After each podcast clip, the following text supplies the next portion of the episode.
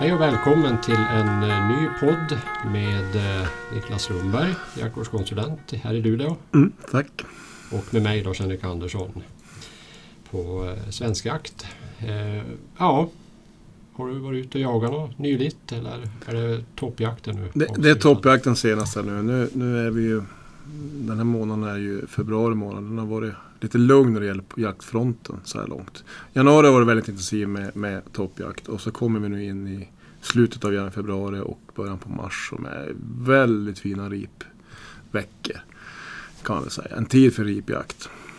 Precis och eh, jag själv planerar att göra ett ripjaktsreportage nu i blir det nästa, nästa vecka. Det mm. pågår ju fram till 15 mars. Du, du var inne på att åka till Västerbotten om inte jag minns rätt. Japp, det. Eh, det är planen i alla fall. Ja. Senast jag var ute på ripjakt det var i Norrbotten då.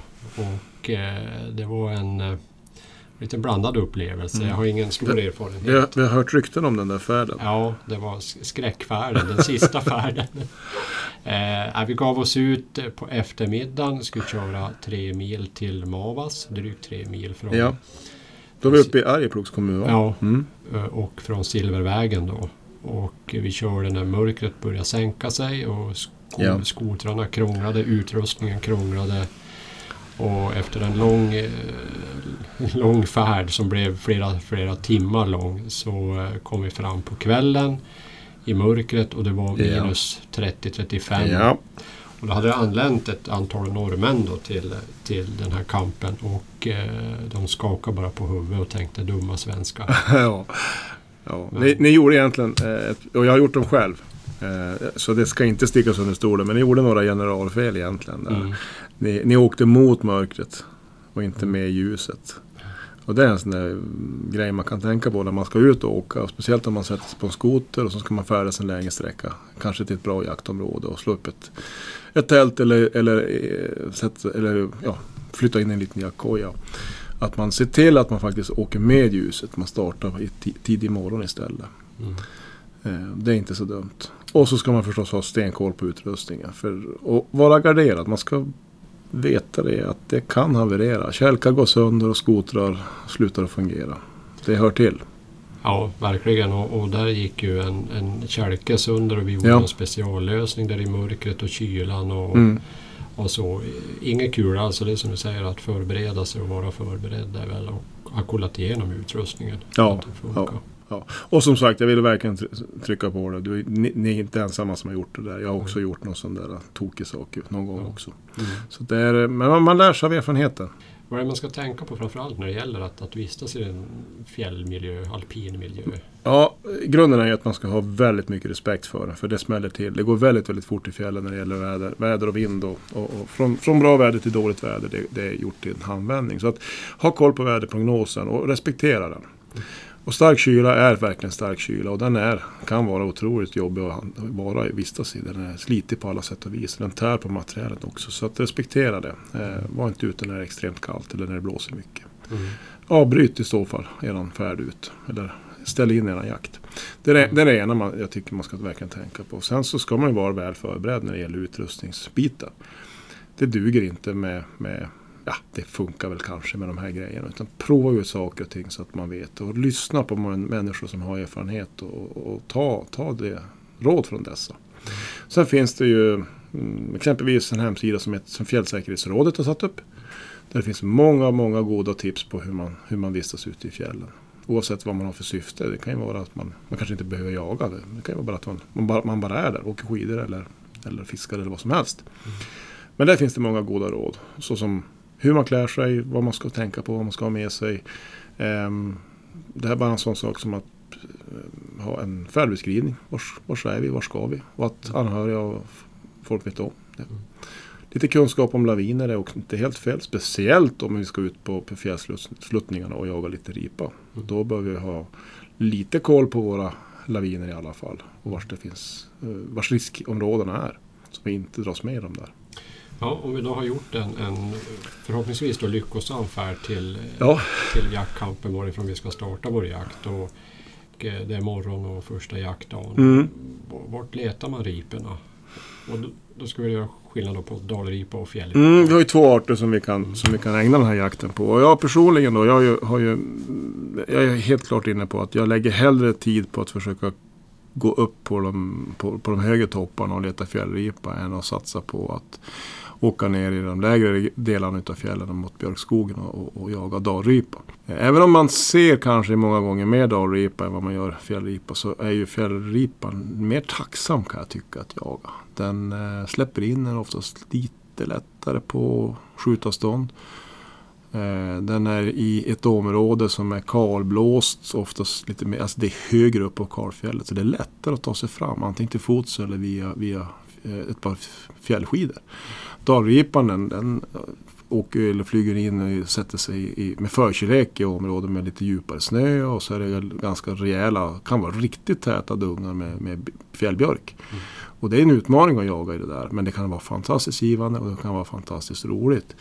Men, men får jag liksom välja så jag styr nog kosan upp på mera säga, kalblåsta fjällsluttningar, knabbar där, det liksom, där vinden exponerar eh, födoresurserna som ligger på de här små knabbarna på fjällsluttningen. Där håller då fjällripan till. Mm.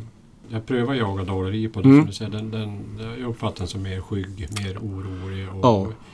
Så, och håller till som du säger också i ganska ibland svår, svår terräng i, i, ja. i björkskogen yes. och mycket snö. Och, och så. Men mm. samtidigt också kan vara en, en, en, rolig jakt. Men det är svårt att komma till skott. Det kan vara svårt att komma till skott. Sen har jag varit med om tillfällen, framförallt sent på eftermiddagen, då de, då de är helt uppslukade av att söka föda och bara, bara söker mat. Mm. Och äter och äter och äter och ger blanka tusan i jägaren. Så då har vi kunnat komma in på, på, mm. på riktigt bra skotthåll och kunna skjuta faktiskt en hel del ripa. Det var min erfarenhet också. Alltså, precis så här nästan mot skymningshållet. Ja, då, var de, då var de trygga. Mm. Trygg, eller tryggare. Mm på, från morgon mm. och förmiddag. Och då, då ska man självklart passa på att skörda av den resursen. Det är så enkelt är det. Ja. det är en fantastiskt fin, fin fågel. Ja. Eh, om man tänker vapen då. Så mm. den, den vanligaste kalibern det är förmodligen antar jag 22 long rifle. Ja, exakt, ja, det, det, jag tänker på tre kalibrar. Mm. Och jag, varav jag har testat egentligen ja, två kan jag säga, men en framförallt som ligger mig varmt om hjärtat. Men de tre kaliber jag tänker på, om vi börjar då i den, den, den klenare, det är 22 lång.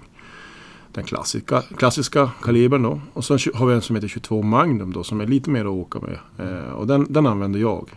Jag tycker det är en jättefin kaliber för den här jaktformen. Sen har vi då den här 17 HMR, vilket jag aldrig har provat och jagat med. Men jag vet att eh, det är lite blandade mm, uppfattningar upp som jag har snappat upp i alla fall. Mm. En del säger att den är helt suverän och en del har, har, mindre bra uppfattningar. Jag tror att det har att göra lite grann med, med vilken patron du laddar den i. Mm. Och vilka, vilka avstånd eller håll man skjuter på. Mm. Men 22 Magnum är den, den kaliber som jag själv använder. Och då använder jag en vanlig helmantelkula. Jag tycker den funkar jättebra. Mm.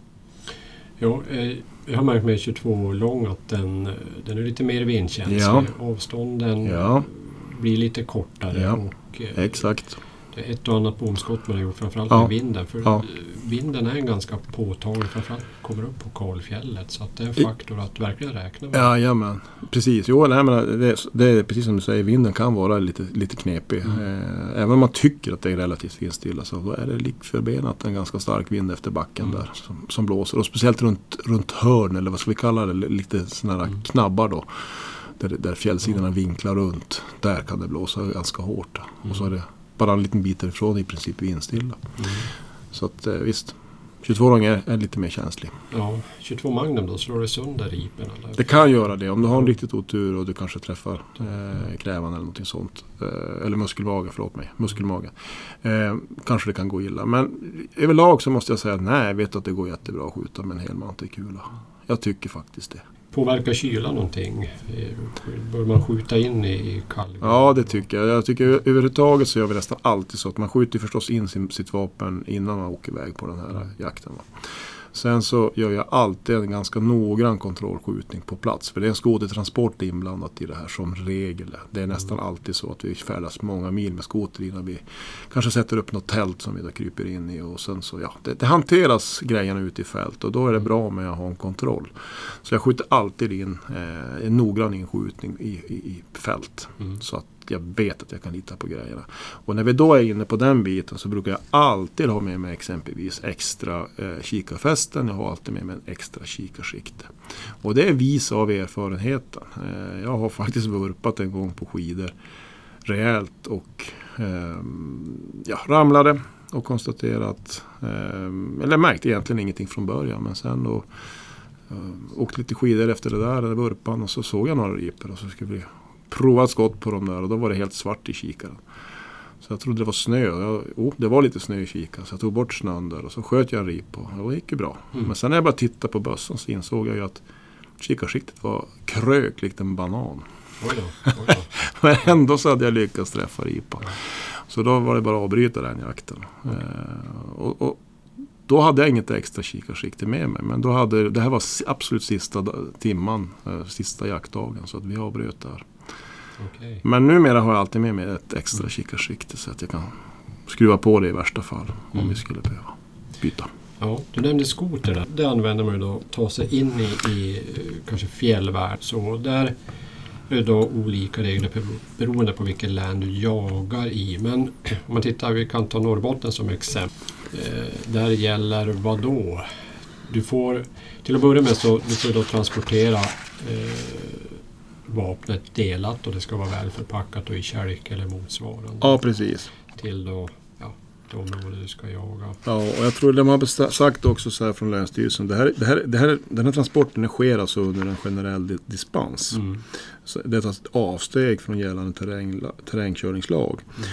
Och det, då så har man sagt att man ska ha mer än fem kilometer eh, från, från närmsta farbara väg till det område man ska jaga. Och, och det där är ju inga problem att uppnå när man är i fjällen och jagar. Eh, så det, det, är liksom en grund i det hela. Och sen så får man ju, ska ju då, när man kommer fram till sitt jaktområde, då ska ju skoten ställas av. Och eh, har man då stängt av skoten och påbörjat sin jakt då blir det liksom inga mer skotertransporter den dagen. Nej. Och sen så om inte jag minns helt fel så ska skoten ha varit avstängd 10 minuter innan man kan påbörja sin jakt. Mm. Och i Norrbotten är det så. Du får inte börja jakten närmare 500 Nej, precis. Det finns en radie där som man liksom fredar. Då. Och det här är ju förstås för att stävja eh, någon slags okynnesjakt via, mm. via en skoter. Mm. Och man kan väl tycka att ja visst, det finns ett regelverk runt det här. Men det är ju beklagligt att man kanske att, att man ska behöva ha ett regelverk. För det här tycker jag är självklara saker. Mm. Vi jagar väl inte med hjälp av en skoter. Mm. Och som sagt, vi kan väl hänvisa till respektive länsstyrelses ja. hemsida då för, för detaljer vad som gäller i, i det länet. I och med att varje län är suveränt eller unikt i det här så, så har, man möjlighet, har de eh, möjligheter att ha, ha så säga, egna eh, föreskrifter. Mm. Så det är viktigt att man kollar upp det för respektive län. Ett annat fordon man använder under jakten det är skidor. Mm. Det är däremot lovligt att skjuta från. Ja, precis. Eh, vad har du för erfarenhet och rekommendationer ja, när det gäller Jag började en gång i tiden med de klassiska träskidorna. Mm. Eh, och, och, det gick väl att åka på dem också. Men jag vet att de tog också väldigt mycket stryk. Eh, för, eh, så fort man är uppe på kalfjället och letar fjällripor då är det stenskravel och annat. Och, och, de var inte optimala. De blir fort runda i kanterna de här träskidorna. Och man har inget grepp på den här blåa, blå isen som är där uppe. Den mm. kalblåsta isen där. Så jag investerade, eh, efter några års erfarenhet av de där träskidorna, så investerade jag då i ett par skidor med, med stålkant. Och då fick jag ett helt annat bett i skidåkningen. Då kan man börja åka på skrå där det är väldigt hårdpackat snö eller is. Mm. Så det är min starka rekommendation att man har ett par skidor med stålkant. Och då ska man, vill jag också poängtera att har man ett par skidor med stålkant då ska inte de hanteras i, i anslutning till hundar. För där vet vi, vi av erfarenhet att det kan, det kan bli lite otäcka olyckor med stålkanter som skär hundar och hundarnas tassar. Mm. Det finns också fina kan man säga, fjällskidor ja, utan, med plast bara. Ja, en, en, en, riktigt kraftig bra plastkant som klarar av att bita hyfsat bra antar jag. Mm. På, på eh, den här isen eller på den här, och i alla fall den här hårdpackade snön.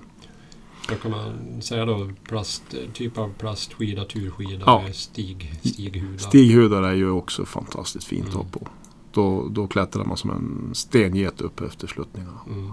Någonting annat? Ja, man kan ju, eller riktigt, riktigt halt, alltså mycket mm. is och riktigt sån här blåisen som, är, som kan vara jätteotrevlig. Då är det jättefint att ha någon typ av broddar som man kan sätta mm. på sina, sina skidpjäxor.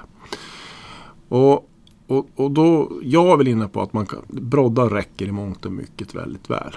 Mm. Sen finns det en, en, en, en, kategori som väljer att sätta på sig riktiga stegjärn. Det blir liksom en helt annan division på det hela. Mm. Då börjar man börja klättra där det är riktigt brant och riktigt, riktigt isigt. Men är man då också, då kan man tänka så här att är man Behöver man de grejerna för att jaga då är man ju väldigt brant ut där det är brant och isigt. Ja. Och, och, och, då ökar också riskerna för andra typer av olyckor. Att man halkar eller att det släpper mm. eller så vidare. Så att, ja, jag skulle vilja avråda att man är där. Mm. Man behöver kanske inte gå upp på, på de branterna. Någonting annat när det gäller ripjakten? Behöver man vita kamouflagekläder? För Nej, jag tycker nog inte att det behövs. Jag använder det lite förbenat och det hänger framförallt ihop med att det är snökläder som är framtagna för att för att användas i, i, i vinterlandskapet. De, det är snölås och det är väldigt genomtänkta funktioner i, i ett vintrigt landskap med snö och, och sådär. Så jag använder det. Men det, jag skulle nog vilja påstå att det kanske inte är riktigt nödvändigt med vita kläder. Att dölja sig. Utan eh, jag skulle hellre vilja säga att använd funktionabla eller eh, kläder med en bra funktion. Mm. Som är genomtänkta för precis det här området eh, mm. som högalpina fjället utgör. Mm. Mm. Glasögon skulle jag vilja trycka på. Det är en bra grej. Att man använder solglasögon. Det, är kan vara väldigt ljus på fjället där i marssolen ligger på och, och, det är vitt överallt och det är strålande väder och det är fort så, är det gjort så har man överansträngt ögonen. Så ett par mm. solglasögon det är inte helt fel. Ja, men det får bli slutorden att tänka på säkerheten framför allt. Mm. Tack för att ni lyssnade. Jajamän, tack.